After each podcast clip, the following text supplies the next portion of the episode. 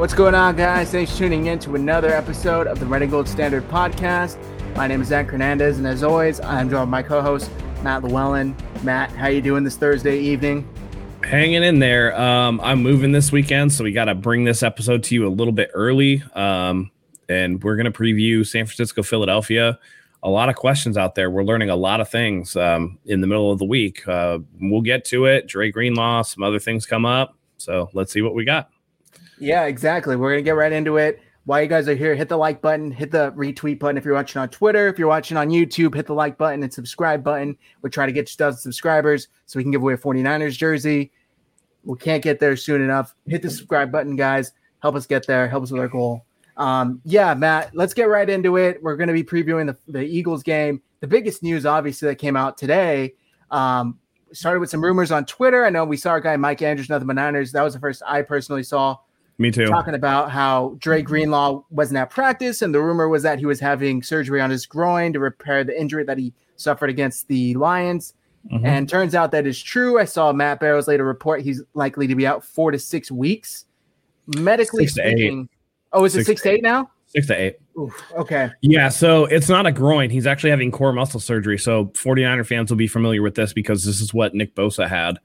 Um, and Nick Bosa could have been back for Ohio State, but he decided to kind of, you know, play it safe for the draft and and kind of sat out. He could have been back by November. I think that's a realistic return time for Dre Greenlaw. But it just makes you wonder how hard was that man running trying to get that pick six? Because good lord. Yeah, that's what I was thinking. I mean, I can't. I, I'm pretty sure that's where he got injured. There was no other visible plays on Sunday. Um, Yeah. So I guess we'll just have to see. The only positive, I guess, from this is that Azeez Al-Shaair looked pretty good Sunday.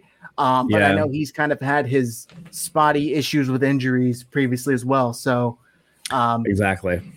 I guess yeah, and and we thought that he was going to be injured in that first game because he left for a little bit um, with like a foot or something was going on, and he left, but then he came back in, and I feel like that was like a theme with a couple of 49ers where they left and came back in, and you're like, oh god, what happened to him? And then he comes back in, and you're like, okay, I guess he's okay, yeah, but Yeah. yeah, and I would suspect, especially for Greenlaw, um, I know Melissa's asking if is if it's actually four to six or six to eight because she's seen both.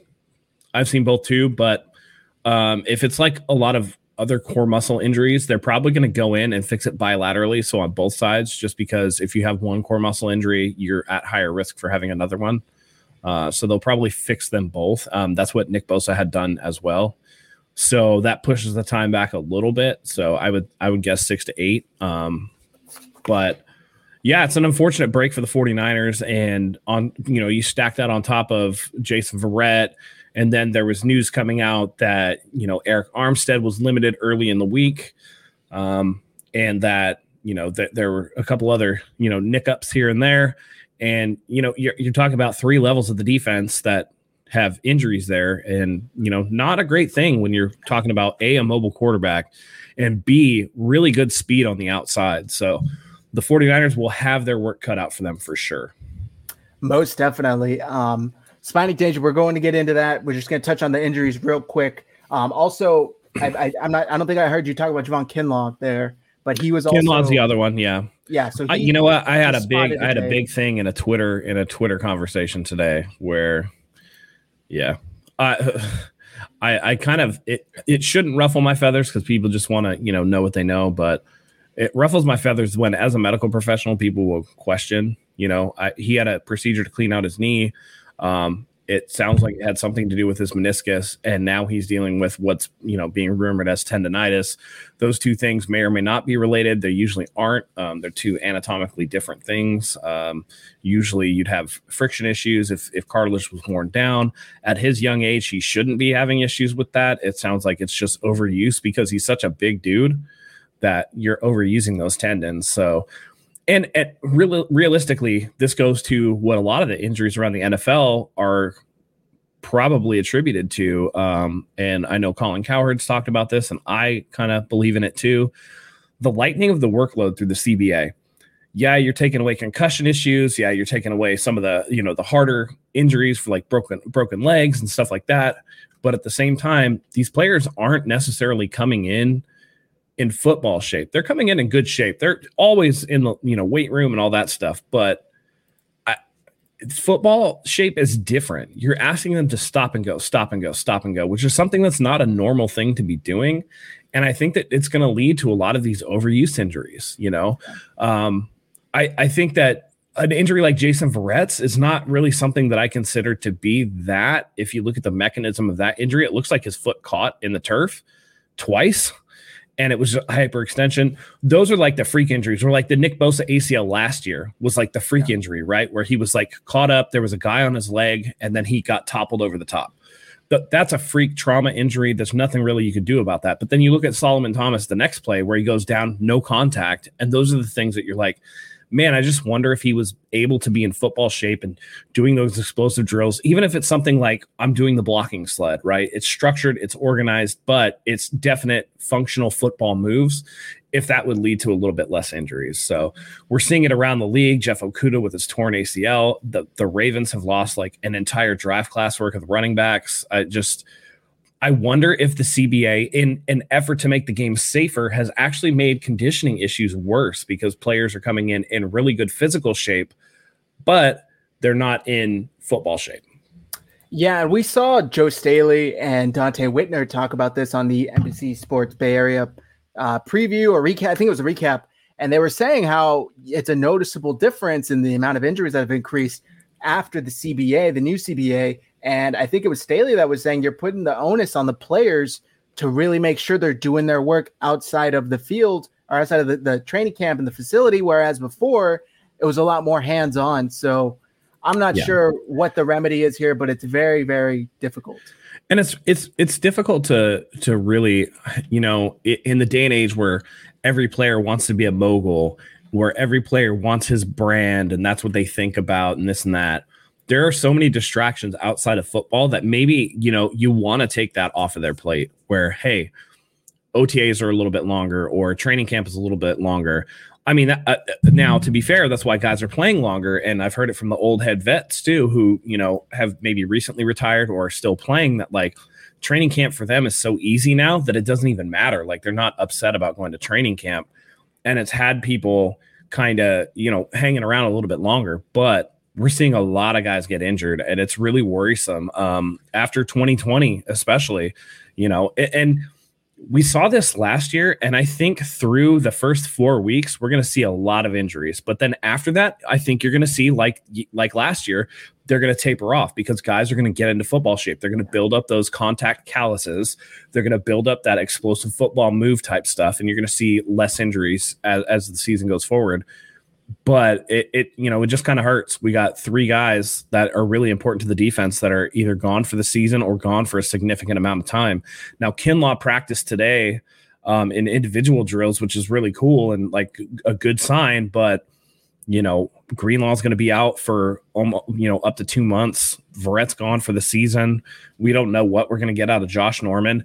They're still maybe have Sherman's phone number on speed dial. I mean, this is not what you want going into week two, especially against a Philadelphia team that just absolutely beat the brakes off the Falcons. And we'll get to that later because I think it's a little bit of a smokescreen in terms of how good Philly is. But, you know, you have some of those doubts creep in because of the situation that we have with the injuries and with the matchups. Yeah, totally agree. Um, last part on the injuries.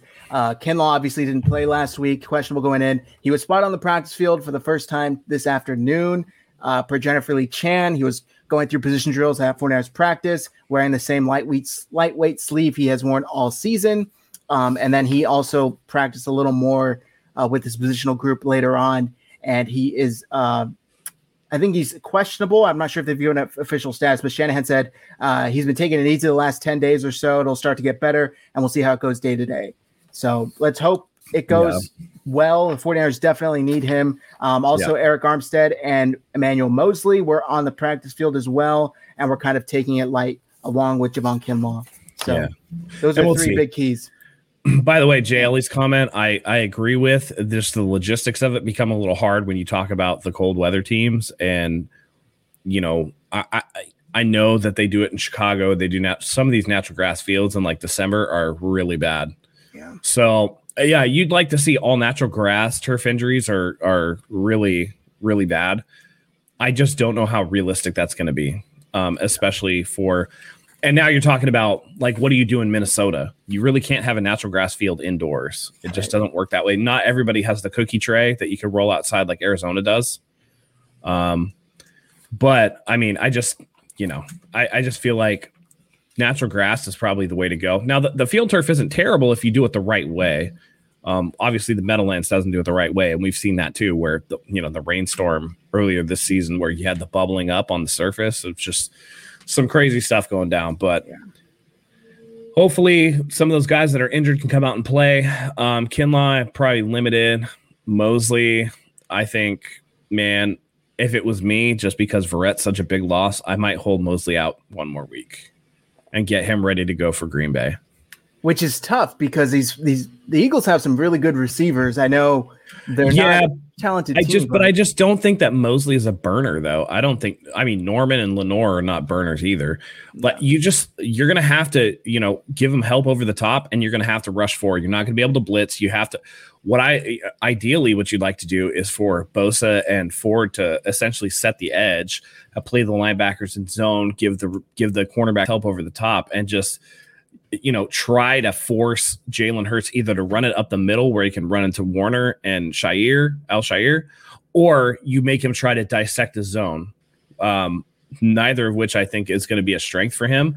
But if you let him get to the edge, that's where he can create real problems for the 49ers. And we're going to definitely get get into it um, in terms of of who's playing and what the matchup looks like.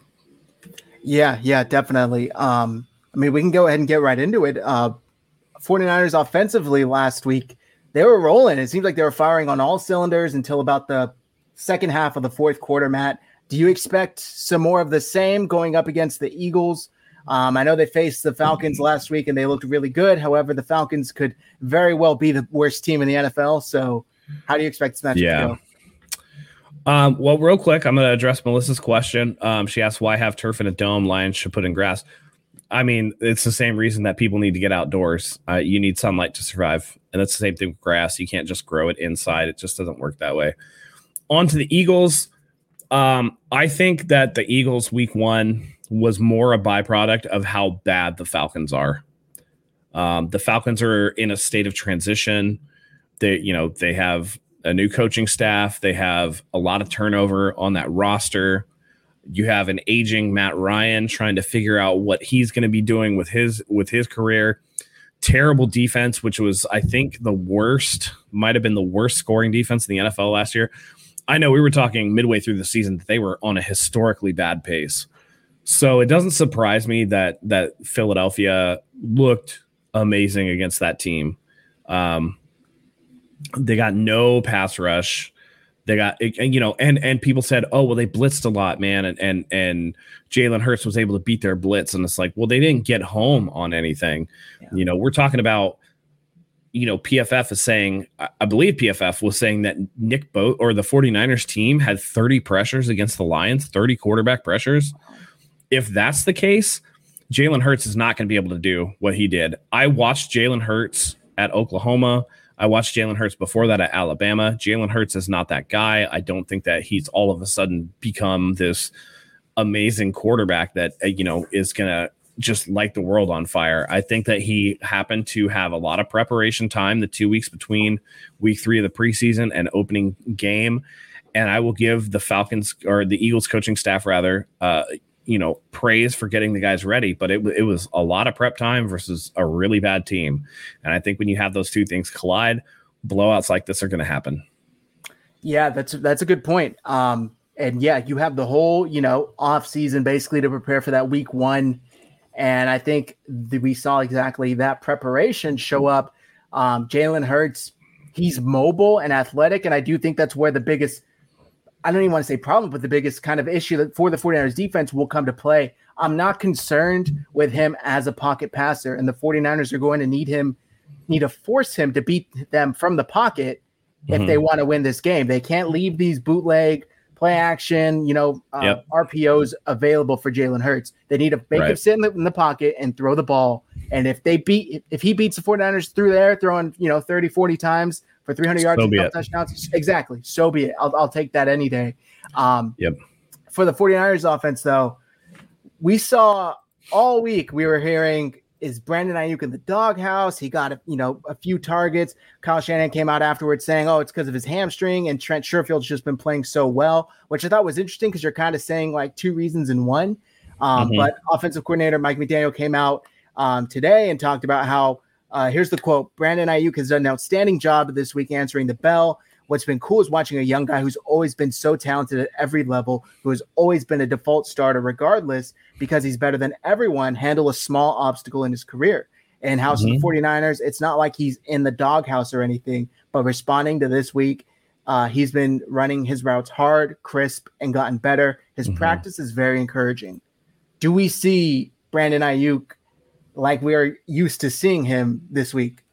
Oh yeah, and I think that they're saying the opposite of what they mean, and I think Mike McDaniel's kind of leaks leaks that out when he says it's not like he's in the doghouse or anything, and that was kind of an unsolicited thing, right? Like where he's just saying like he's not in trouble, which tells you he was in trouble, and I think that him and I, I'm still convinced, and I know it'll never see the light of day. I know that we're not going to really hear about it. I think that there was some type of team rule, maybe a COVID violation or some type of issue with Brandon Aiyuk and Trey Sermon. I just don't. You cannot tell me that Trey Sermon is not good enough to dress on Sundays. He just doesn't have the cachet because he's a rookie. Brandon Aiyuk was out there, but in limited snaps, he wasn't targeted, which means they weren't drawing up plays for him. Um, and and here's the other thing: if it really was his hamstring, like Kyle Shanahan said, then why'd they put him back there on a punt return? Mhm. that doesn't vibe with me. He probably broke a team rule. This is him like, hey, you need to worry about being a professional. You need to learn worry about following the team rules and the guidelines that we established for. it. And now that they're going to get him back in the game plan, the best way to do that is, hey, you served your penance. We punished you last week. You've done the right thing this week while we've been in West Virginia. We're going to pump you up for the game. Hey, man, you've looked really good running routes. Hey, man, you've done everything that you needed to do. So that way you take away some of the sting of that. Hey, man, I got punished, man. I'm in the doghouse and they're mad at me. And, you know, what do I do? And, you know, it's it's kind of like a keep your chin up, kid sort of sort of situation. So for me, they're kind of saying what they what they can't say in their vague kind of, you know, media comments. I think that he was in trouble, and now that he's out there, he they're they're going to make a difference. Because in no world, by the way, in no world do you look at at the players on the field and go, "Oh yeah, Trent Sherfield, oh he's just as good or better than Aiyuk to take his spot." That's that's yeah. that's horse crap. I thought it was very interesting that Kyle said that. Um, Yeah, and it's like, you know, sure, Trent Sherfield has produced throughout the preseason. However, talent alone, there's a reason why Brandon Aiyuk went, you know, first round and Trent yep. I think went it's 20, 25th. Yeah. I think it's So- twenty fifth. Uh, yeah, I, I totally agree with you. I think something happened. Maybe they were out past curfew. Maybe it was a COVID. I don't know. They probably won't ever say. But I, I think they were probably out past curfew or like, you know, maybe they were, you know, dicking around on the team plane or something like that, right? They they just did something. You know, Sermon's a rookie, but remember, Aiyuk's only a second year guy. So they're both really young guys. They probably did something that just pissed Kyle off for whatever the circumstance was. And or maybe even pissed off somebody like George Kittle. Yeah. And then George was like, Hey Kyle, this is a problem. And Kyle was like, All right, I got you. Yeah, that's So- very, very well. Um, I thought it was interesting. Brandon Aiyuk had a minimum of two targets in all 12 games he appeared in last season. And Mm-hmm. last week he had no targets, No targets. So, I think he only played 11 snaps too. which is also interesting because if there, the Real low. hamstring's an issue, Right. Why is he out there at at all? yeah. Mhm. So we'll see. Um, I, I I wanted to ask you though, and we'll, we'll, we'll uh, excuse me, transition to the preview. Do you think the 49ers strength has transitioned from the defensive side of the ball to the offensive side of the ball? Or is it way too soon to say that? Um, I think it's too soon to say that. And you know, we we talk about depth on this team. I mean, that defensive line, the, the strength of the defense was always the pass rush, and it was always the leadership of Fred Warner. And as far as I'm concerned, both those things are intact. So until otherwise, um, I, I think that you know those two things are still going to hold true. I think DeMeco Ryans needs to tighten up his defensive game plan. Um, I think that was a little bit loose. Uh, you know, you know, did a great job for the first three quarters, but then a little bit of adversity hit and you know, they, they let it get away from them a little bit with a couple of, of bad plays on the offensive side of the ball. The offense, I don't expect to stay that good. Um, the Lions have no pass rush to speak of whatsoever. And the same is not true with Philadelphia, who has a couple of monsters on their defensive line. Mm-hmm. We're talking, you know, Brandon Graham and people like that that are just going to get after Jimmy Garoppolo. And it could be a long day. Um, we know that Jimmy had one of the best games of his, I mean, one of the cleanest, honestly, the cleanest games of his career uh, against the Lions. And the Lions are a bottom five NFL roster. I've always maintained that Philly was better than everybody thought. Um, I always identified this game as a potential worrying game, which is why I think them blowing out the Falcons and the 49ers collapsing a little bit in the fourth quarter was the best thing for this team because I think it focuses the 49ers and allows the Falcons to feel themselves a little bit, especially uh, going back home. And, you know, it, it I think that this is going to play out situationally well for the 49ers, but the offense has to continue to execute. And I don't know that they can do it at the level that they did against the Lions. I just don't think that the Eagles coaching staff is going to allow Jimmy Garoppolo the time to dissect the field and find, you know, Deebo Samuel over the middle or Brandon Aiyuk, you know, on some of those routes. I just I just don't see it. The run game I think is going to be key for the offense, but I still maintain that the key to this game is the 49ers have to contain Jalen Hurts and not get beat over the top. Yeah, and you you said it, Matt. Really, the two biggest core strengths of the Eagles is in the trenches, their offensive and defensive line. Those are tremendous aspects of their, yep. their football team. And I'm looking over the injury report here. Um, as of today, six players were limited. Uh, Rodney McLeod, Zach Ertz, Brandon Brooks, Avonte Maddox, Marcus Epps, and JJ Arcega White Whiteside. And uh, nine players full, fully participated Miles Sanders, Fletcher Cox, Brandon Graham, Lane Johnson, Jason Kelce, Darius Slay, Ryan Kerrigan, Landon Dickerson, and Davion Taylor. So for the most part, they're they're relatively healthy, especially kind of the bigger name players. So I agree with you. I think the 49ers are going to need to do a good job of keeping Jimmy Garoppolo upright and allowing the time to get these receivers open or down the field, whatever the case may be. I do like the fact that we talked about Brandon Aiyuk will be back. Um, the tight end should be able to have a nice game. Um, I guess we'll see this fully with this team, excuse me, fully without Raheem Mostert yet again. Going back to last season, we'll see if yeah Mitchell Sermon. Unfor- unfortunate too. Unfortunate with with uh, Raheem Mostert, and also I just want to say, you know, I know I've been hard on Raheem Mostert because the whole holding the team up for money thing dude, if you go after him or his family or send them death threats or whatever, like you're a scumbag. Plain and simple. You could keep it about football and not make it a personal and disgusting attack on somebody. So that like no respect for anybody who who did anything like that. I hope Raheem gets better. That being said, I do think that he will not be back on this team next year. I just don't think that after all that, um, and another year where he's injured, I just don't think that the 49ers can bring him back at the price point he's going to want to come back with. Um, but I thought Elijah Mitchell filled in really well. Um, JaMycal Hasty is still somebody that I think has a lot of potential. And, and maybe, you know, you can get you can get Trey Sermon out there this week. It, it remains to be seen. But they're going to have to do something because I mean Javon Hargrave and Brandon Brooks, like you were talking about, and Fletcher Cox and you know Brandon Graham. There's just so much talent on that Eagles defensive line that they're going to have to switch it up. And so in that vein, I think the 49ers actually roll out a few more Trey Lance packages. I think that Trey Lance is going to be a little more dynamic and as long as they can get him out there and show that he's going to be well rounded and he's going to be able to pass the ball as well as potentially run it, um, then I think that's going to be the most important.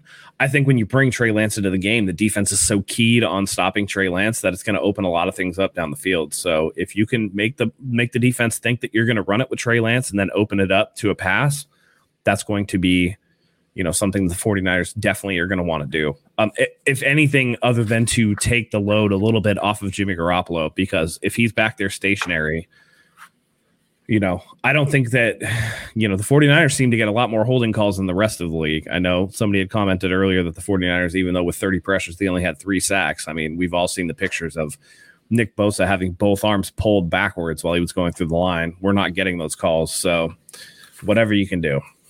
Yeah. And Tommy was, Huxley, by the way, shout out for the two dollar super chat. Thank you. Yeah. Bump the Beagles. It's a very disturbing picture in my head, but yes, let's go do it. Also, I like beagles, man. They're they're good dogs. yeah. Yeah, I'll say J- JLE said it too. They're troublemakers because they're extremely intelligent and they kind of bay. Loud. They have that like blood bloodhound uh, that bloodhound breed. They bay and they get into things, but they're really cute and they're very intelligent dogs. Yep, yep, I agree. Um, going through some more of these comments here. Coach Timo, thanks for tuning in. He says, How's it going? Absolutely. More injuries, more adjustments, more challenges, but some good pickups yep. the past couple of weeks too regarding personnel. Yeah. Yep. I, I kind of like the Josh Norman signing. I don't think I mean if you put them out there, if you put him out there on an island against, you know, Jalen Reagor, I think he's gonna get burnt toast. But at the same time, if you can the 49ers are gonna have to come at this in a very zone heavy almost Robert Saleh cover three style, right? Where you're rotating. And I'd actually like to see maybe maybe like cover four or cover two, where they're really, you know, playing for depth and it, it you know, the Falcons gave up a lot of points, but the one thing that I took away from that game is if you look at the depth of target for Jalen Hurts, it was not deep. Everything seemed to be screen passes and underneath stuff. So if you can contain the outside screen and at the same time don't get beat over the top, the 49ers defense is significantly better than the Falcons defense. And even with the injuries, I don't think they get the same type of mileage out of those plays that they do against the Falcons. Yeah, I agree. Um, and, and we talked about already, you know, uh, the Falcons, horrible defense, horrible team overall. You touched on it, Matt. Maybe it leaves the Eagles feeling a little bit higher than they should realistically. Yeah. So going into this game, they might have a bit of an inflated ego. Um, can't believe people do that crap. They're scum for sure. I assume this is about Mostert. Yeah. Yeah. Also, by the way, thank you, Hung Fat, again for another super chat. Go Fantastic. Niners. Thank you so much. Go Niners. We're definitely rooting for them. Um, I wish I would be. I, I we're gonna make the announcement now. I guess. Um, I will not be here for the for the recap show. Um, again, I'm moving this weekend, so I got a lot going on. I don't think I'll have my whole setup ready yet, but I'll definitely be back for uh, the home opener against Green Bay, which is going to be a rocking good time. Yeah, we'll miss you this weekend, but um, we'll be here. We'll have I'll good guys taking yeah, over. It'll yeah. be a good show. Make sure you guys come here uh, right after wrap up, right after the game wraps up. Excuse me. Mm-hmm. Um, so on the flip side, we've talked about 49ers offense a little bit, 49ers defense. Obviously, they're going to be without some pretty key pieces. It remains to be seen whether Kinlaw, Armstead, uh, Moseley will play. However, how do you feel about their chances going in now? The, we talked about it to start. The Eagles have some pretty yeah. good receivers in Smith and and Reagor and even uh, Dallas Goedert. How are you feeling about their chances stopping the Eagles? Yeah, um, I'm more worried about the tight ends because I, I feel like you can scheme to take away the deep ball. And, you know, I, I heard Crocker say this on a podcast, and I, I completely agree with him. Uh, you know, speed kills, but you can't just have speed. It's why John Ross didn't work out. It's why some others didn't work out. You have to be able to run routes too. Um, you can't just have straight line speed. If you if everything you're doing, that's why Hollywood Brown hasn't been as effective as, as everybody thinks that they they should be, as he should be. Right? It's just all he does is run fly routes. You know, the reason why Tyreek Hill is so good is because Tyreek Hill can run the entire route tree um, on top of the game breaking speed. Speed alone won't do it. So they they definitely if they can scheme away some of the speed, we have yet to see if Reagor because Reagor missed a lot of last year. What what does Reagor have in terms of route running?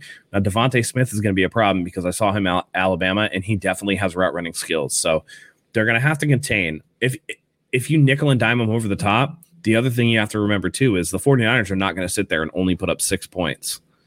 So, you know, you, you can let them nickel and dime you out in front of you, but if you don't get beat over the top and your offense can sustain drives, you're actually taking the ball away from away from them and you're forcing them into situations that they're not going to be comfortable with. So it's it's possible. They just they just definitely DeMeco Ryans has his plate full, and a lot of this weekend is going to be on him and how he prepares his guys to defend that outside speed while at the same time not allowing Goedert and Ertz to eat you up over the middle. Yeah, well said. Um, we have a question from Melissa who's going to take on Miles Sanders because he can cut you and a run defense before injuries were atrocious. Um, I'm not as worried about Miles Sanders as I was about D'Andre Swift and the line. I, I think they run two different types of runs. Uh, Miles Sanders is more of a get to the edge sort of guy, and that's where the strength of our defensive line is. Uh, if it, you know, Miles Sanders is not a particularly big guy, so running him up the middle is not going to be the most effective way to use him. But th- that said, the defensive, you know, the defensive line, the linebackers, they definitely have to key in and be able to stop the run. You have to recognize the plays, and that's kind of where, you know, some of that experience and some of that that coaching from DeMeco Ryan is going to be critical. Mm-hmm. Coach Timo with a savage super chat, by the way. Twenty dollars super chat. Thank you, Coach. So that kid Cannon, great special teams player, can return and cover.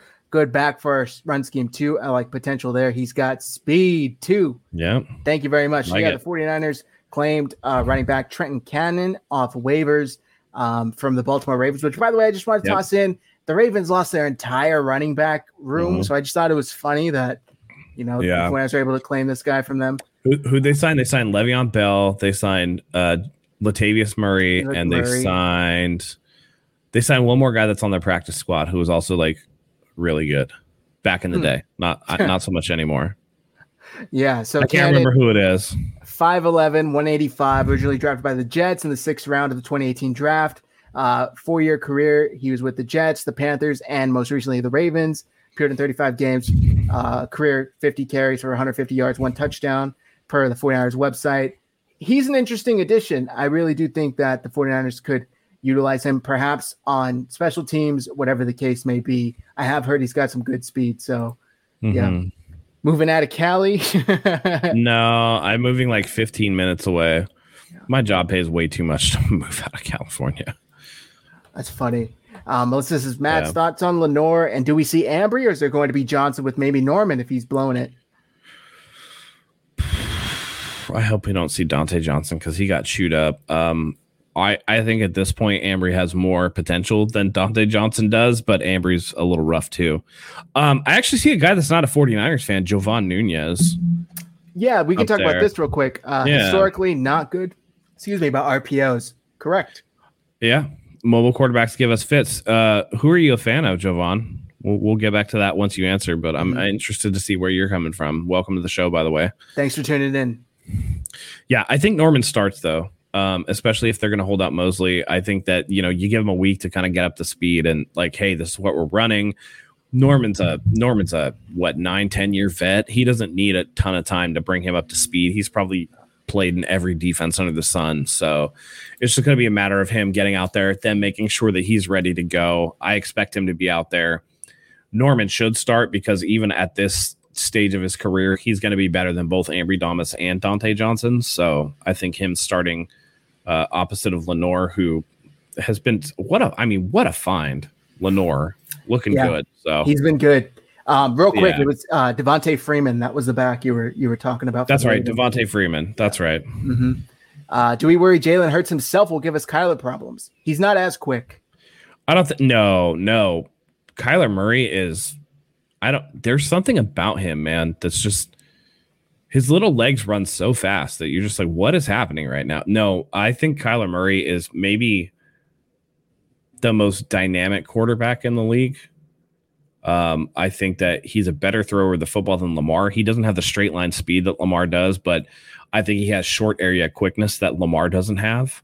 Um, and you know he's not as good a thrower as Russell Wilson is, but he's also faster and quicker than Russell Wilson. I just think that on a complete physical level, I mean, he, who would have thought that the like the the five foot three guy? I, I know he's like five nine or whatever.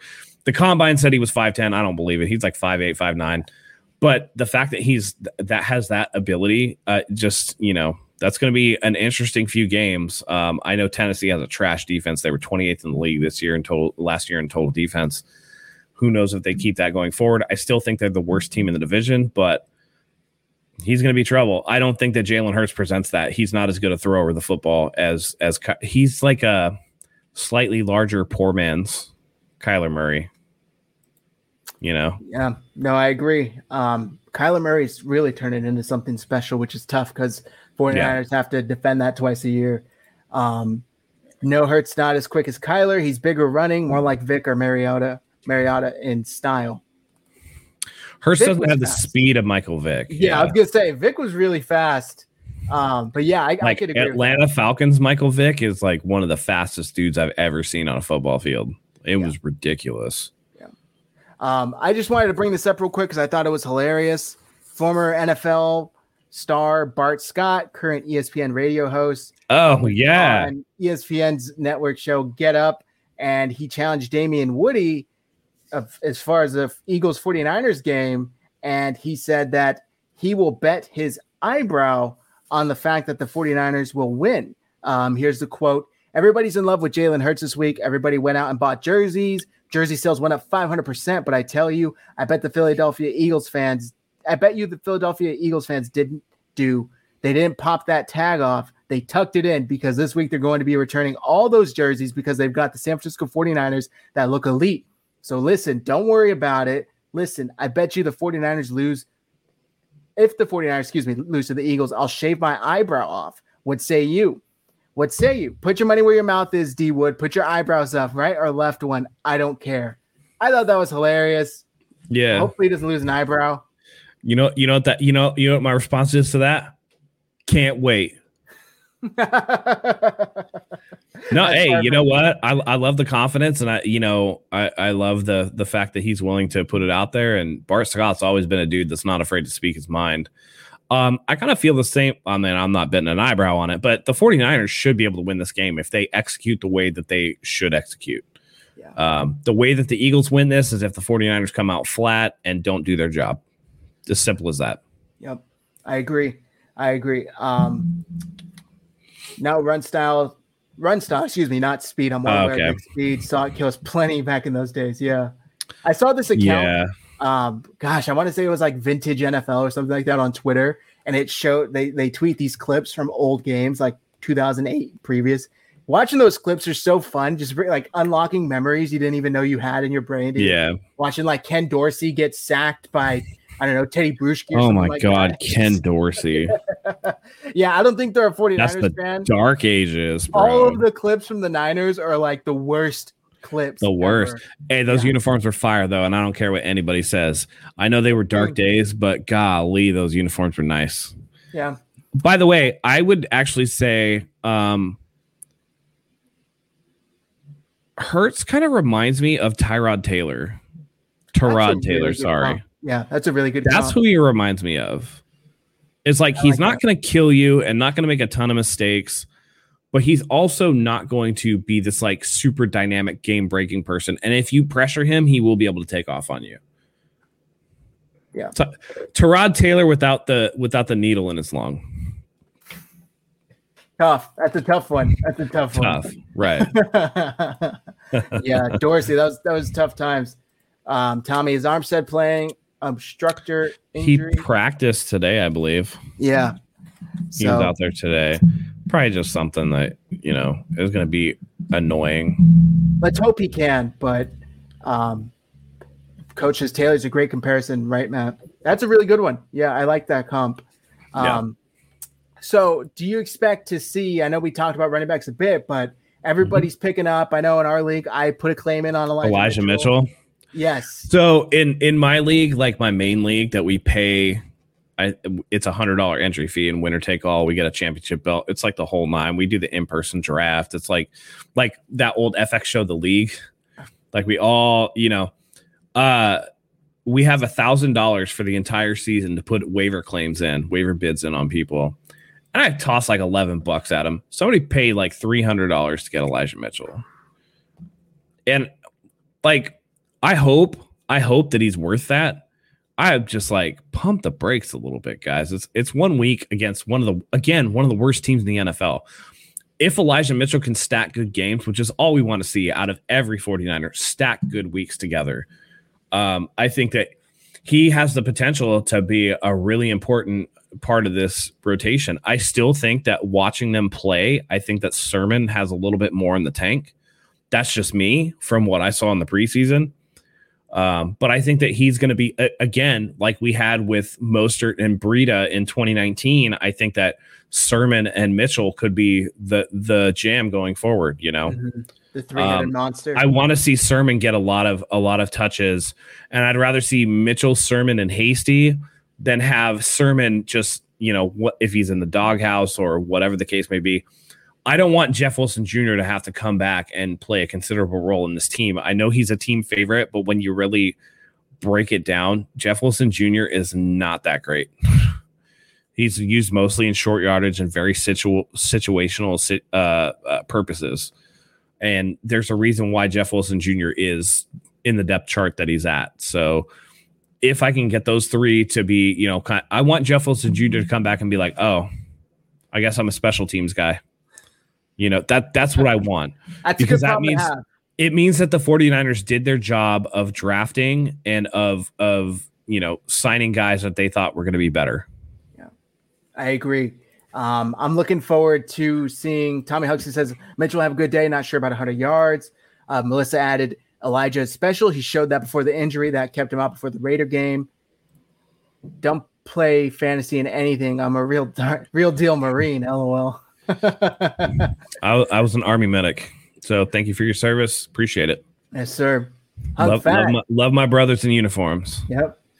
Hung Fats. Uh, 14 carries. 14, 125, two TDs from Dang. Mitchell. He's saying like eight, 8.8 yards a carry or whatever that, that breaks down to. I'm doing yeah. crappy math off the top of my head, so don't kill me on that. What did he uh real quick? I'm gonna look up what he averaged. Um, I thought though, I think he's got a pretty good chance, but I just think that with the addition of Trey Sermon getting his first, I just don't think that he's going to have as good of a game. He was 19 for 104 and a touchdown, so 5.5 yards a carry against okay. the Lions. Pretty close. Yeah. Hasty only got one carry for three yards, but at least it was a touchdown. Took that right away from Mitchell. Could have had two. Yeah, but yeah, it's sad. you know what? It's sad to me, honestly, that Mostert, as much as I hammered him, like only made it two carries through the season. It's it's it sucks, dude. It's like if we were watching a, a comedy movie, it's something you would expect in the script just yeah. knowing the 49ers history, but in real life, it sucks. It really does suck. Yeah. And I, I, I, it, it, it drives me insane that one, people went out of their way to throw hate at him and his wife. And two, it's not like he, these injuries are, you know, they don't want to be injured. It's something completely out of their control. And that's just the way it is. Um, and obviously, we didn't get a chance to talk about it during the week, but he elected to have the surgery per his doctor's uh, advice, and that will keep him out the full season instead of the, I believe, eight weeks I was previously quoted. So, um, I think you talked about it earlier. Is this the last we've seen in in, in Mostert and Red and Gold? I think so. I, unless he comes back on a severe discount, um, I just don't. I just don't know how he would come back, given all that that's happened.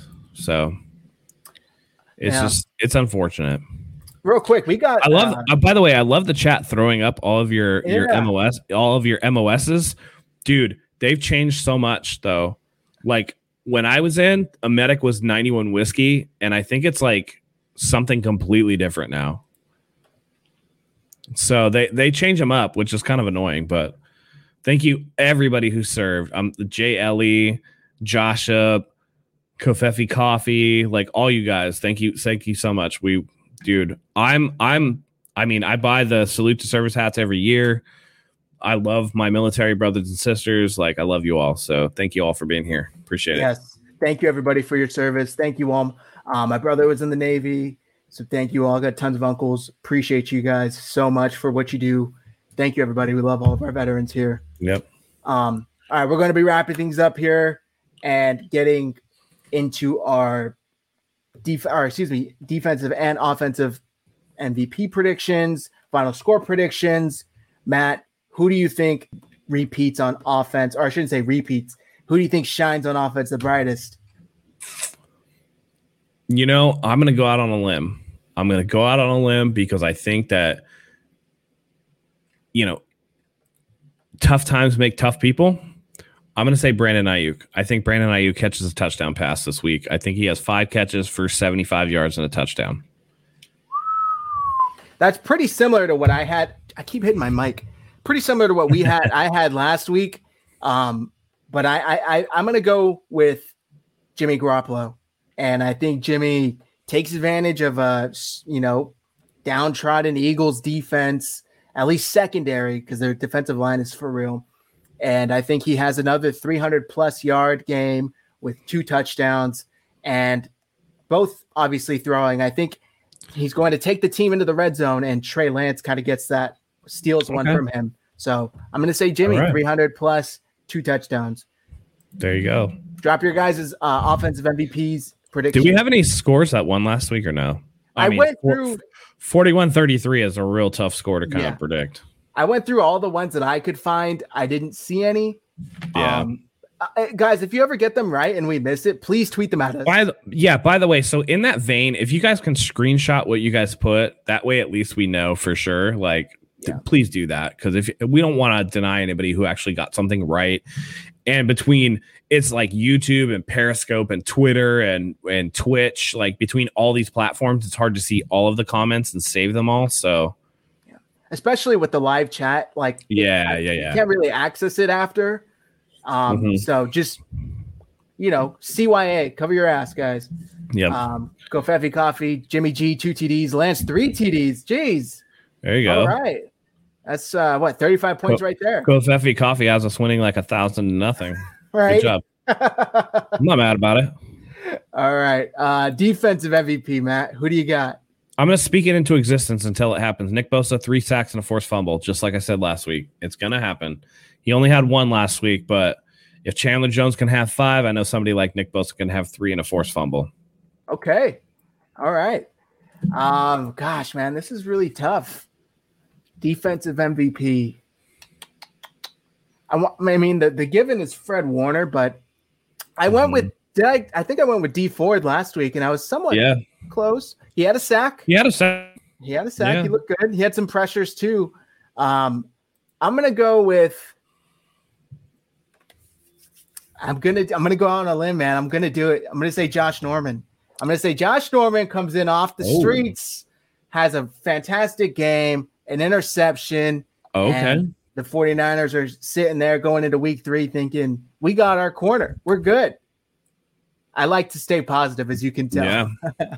Shout out secondary defensive MVP for me will be DeMeco Ryans. I think that he will bounce back from an uneven week one and put together a good game plan for the team, by the way. Yeah.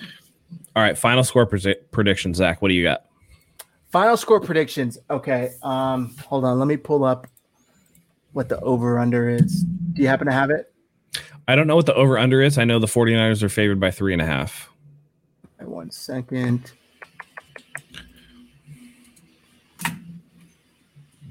Uh, come on. 50.5. 50.5. Okay. So I'm going to go 49ers 27, Eagles 17. You're betting the under. I'll take the under. Oh my God. Never bet the under, bro. Barstool says it best. Always bet the over. I'm betting the over, I think, but I'm going to take 49ers and bet against Vegas. Uh, I think 49ers win 31 27. Okay. So, all right. Um, interesting question. Is Chandler Jones better than Nick Bosa? Uh, I can't answer that right now without seeing more of Nick Bosa. Chandler Jones is like an established vet. I, I was going to say that exact word. He's more. Bosa had one season sure. where he was absolutely phenomenal, defensive rookie of the year, absolutely well deserved. Yeah. If he's anything like his brother Joey, because I think Joey Bosa is better than Chandler Jones is. So if he's anything like Joey, then he he will be. I just need to see more. He's certainly more talented. He's certainly more talented. Raw talent, I think so. Well, Mhm. a- and I think that I mean Nick Bosa, when you watch him, technically his technique is flawless. He has amazing technique, especially with his hands. His hands are amazing. He, he's yeah, he's a Yeah. technician once he gets uh, into that kind of hand fighting. See, Um, Timo's on me. Timo's on me I right know. there. MVP is defense because I think Bosa gets three Yep. sacks plus Three sacks. in this one. Three sacks plus in this one. Okay, All maybe right. four.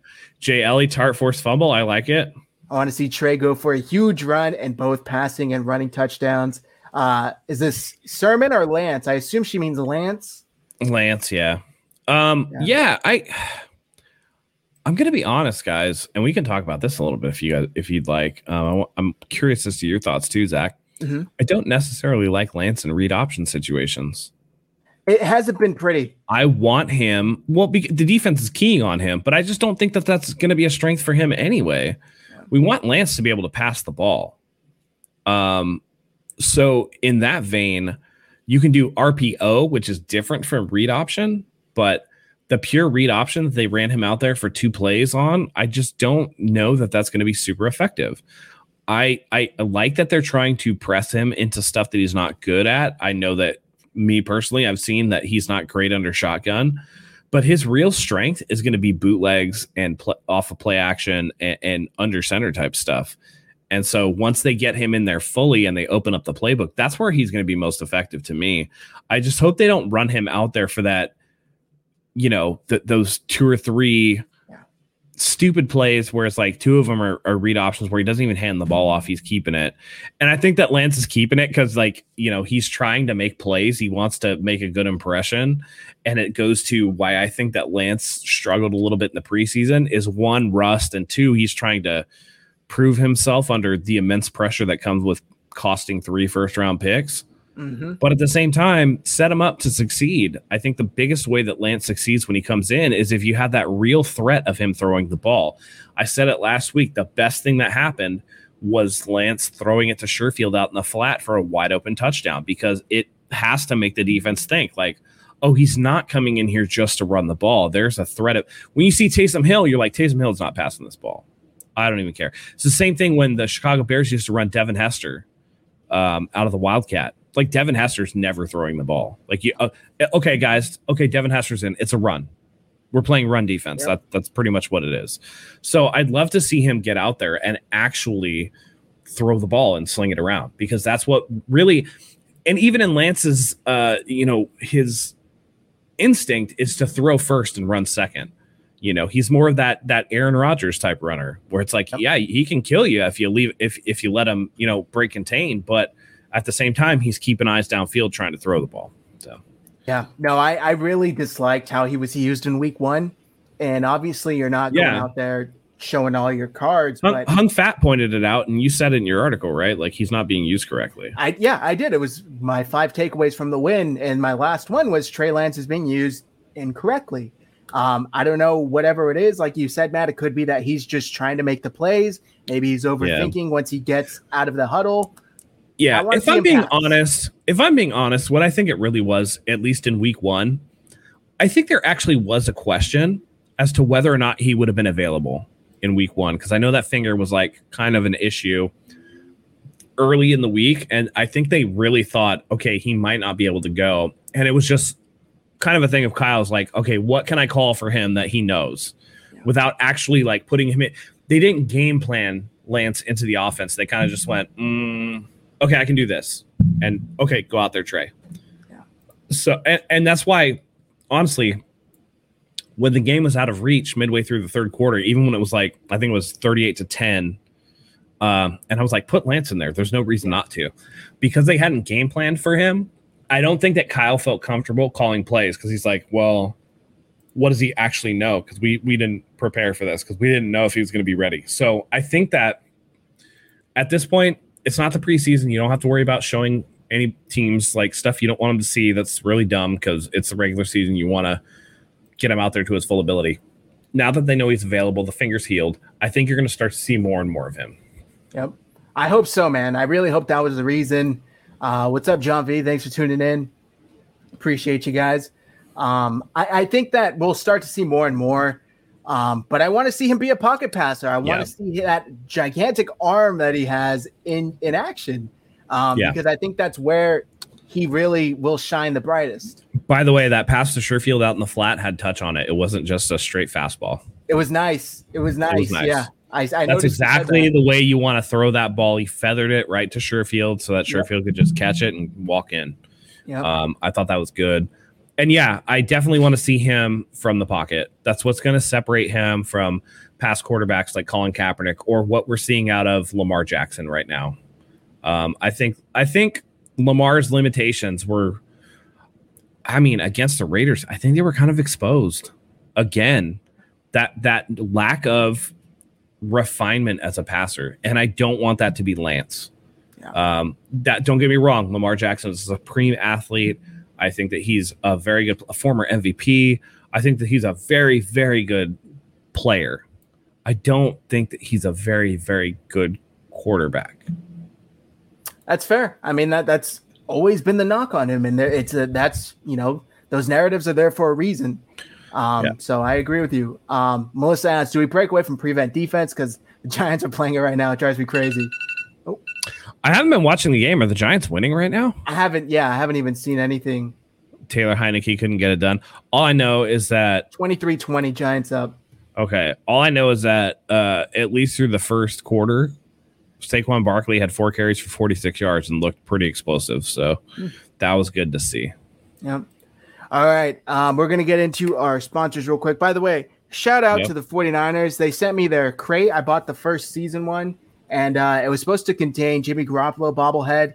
They mistakenly sent me a Joe Staley. However, I'm not complaining. The light's kind of difficult. Um, so they made up for it. Oh, that was my light. And they sent me. Zach's all over the place. Zach, are you drunk?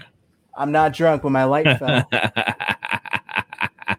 There we go. Uh, it's like these damn tripods. They can't just put a light on a normal stick. But they sent me the Jimmy Garoppolo, so I ended up with two, Jimmy and Joe. Wait, wait, wait, wait, wait. Bring those forward. Bring those forward. They'll say 2019 on them. 2019 and 2018. Okay. Well, I mean, Jim Joe's not on the team anymore, so. Hey man, why don't you send me that Joe Staley? It's gonna cost you a pretty penny, my friend. No, I'm just kidding. What's a pretty penny? I don't know. Shipping? I'll I was gonna shipping. say pay for the shipping label. It's I'll pay shipping. It'll be uh your new house. I'll pay shipping. My new place, I'm gonna be able to like do kind of like what. So this is not even. I mean, it's kind of 49ers related. I'm gonna be able to do a little bit of what you did and put stuff behind me uh-huh. So I'm gonna have like an infinity shelf behind me, and it, it'd be nice to have like a bobblehead or something there. I still have uh, that Frank Gore autographed jersey waiting for you once you move in. I know. I okay. We'll, we'll get into it, but framing jerseys is so expensive, dude. I actually found I have a the, really nice frame, mm-hmm. and mm-hmm. I got it off Amazon for like sixty nine. I want to say seventy bucks. I haven't oh, put it I up. I know which one. I think I know which one you're talking about. I'm about to buy those because I went to Michael's and oh, even dude, with crazy. even with like 80% off, it was gonna cost me like $300. Oof. Was are they gonna do it for you? Like mount it and everything? They were gonna do it for me. Everything was gonna be uh, done for me, but at the same time, like no way. Because I still have the Aiyuk autograph and the Warner autograph jersey. So and then I'm yeah, I'm waiting on the Frank Gore. So there's gonna be a lot of jerseys going up, but I have enough wall space. I just yep. want something else to kind of break it up too. yeah, we'll get it to anyway. It to back to 49ers. Anyway. Let's let's take your last few comments. Let's let's actually before we do that, go ahead and actually get to our sponsors. We didn't Yes, we didn't yes, before my whole setup here crashed. Uh guys, you can I don't know if you've heard, you might have heard if you watched the show before, you can now buy gold for as little as $50 a month. Shout out to Acre Gold.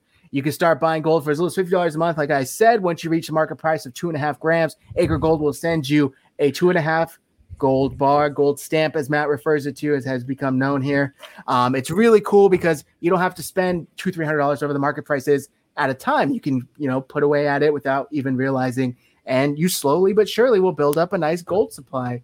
Um, second, shout out to 81 Vino, Terrell Owens Wine Company. It's a fantastic wine. 81vino.com code hive will get you 10% off also free shipping on two or more bottles and lastly, or actually, we have one more tonight. So two more. Um, we have shop49ershive.com where we got our merch. Go and check out our merch. You got apparel, mugs, uh, tumblers, this Trey Lance print behind me. We got a bunch of stuff on our on our Teespring store. Use code RGS15 for 15% off your entire purchase. And lastly, I'm really excited. We've been working with these guys for a bit.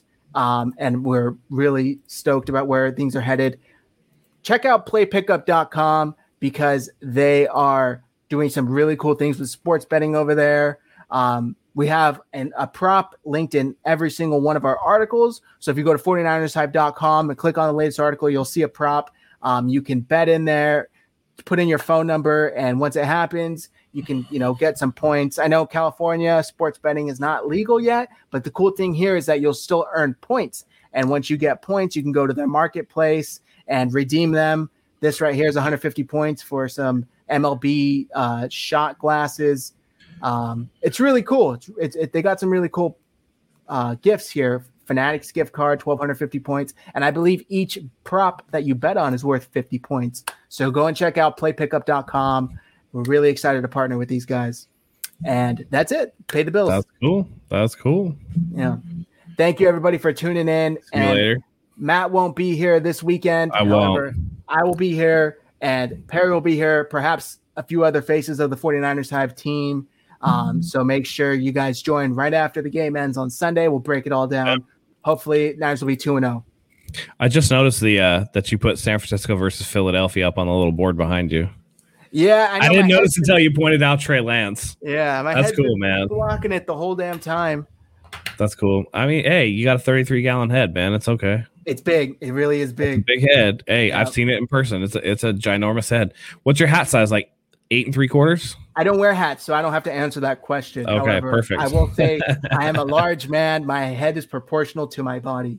There you So go. leave it at that. That's all we can ask for. Yes. That being said, guys, I think we're going to wrap it up here, right? Yep. Absolutely. All right, guys, go ahead and hit the like button, hit the subscribe button, follow us on all our social media accounts. Let's hope for a 49ers win. Get in, get out, take care of business, and on to Green Bay in week three in prime time with those sweet, sweet 94 red throwback uniforms. So, on behalf of Zach and myself, thank you as always for joining us. And for Sunday, go Niners.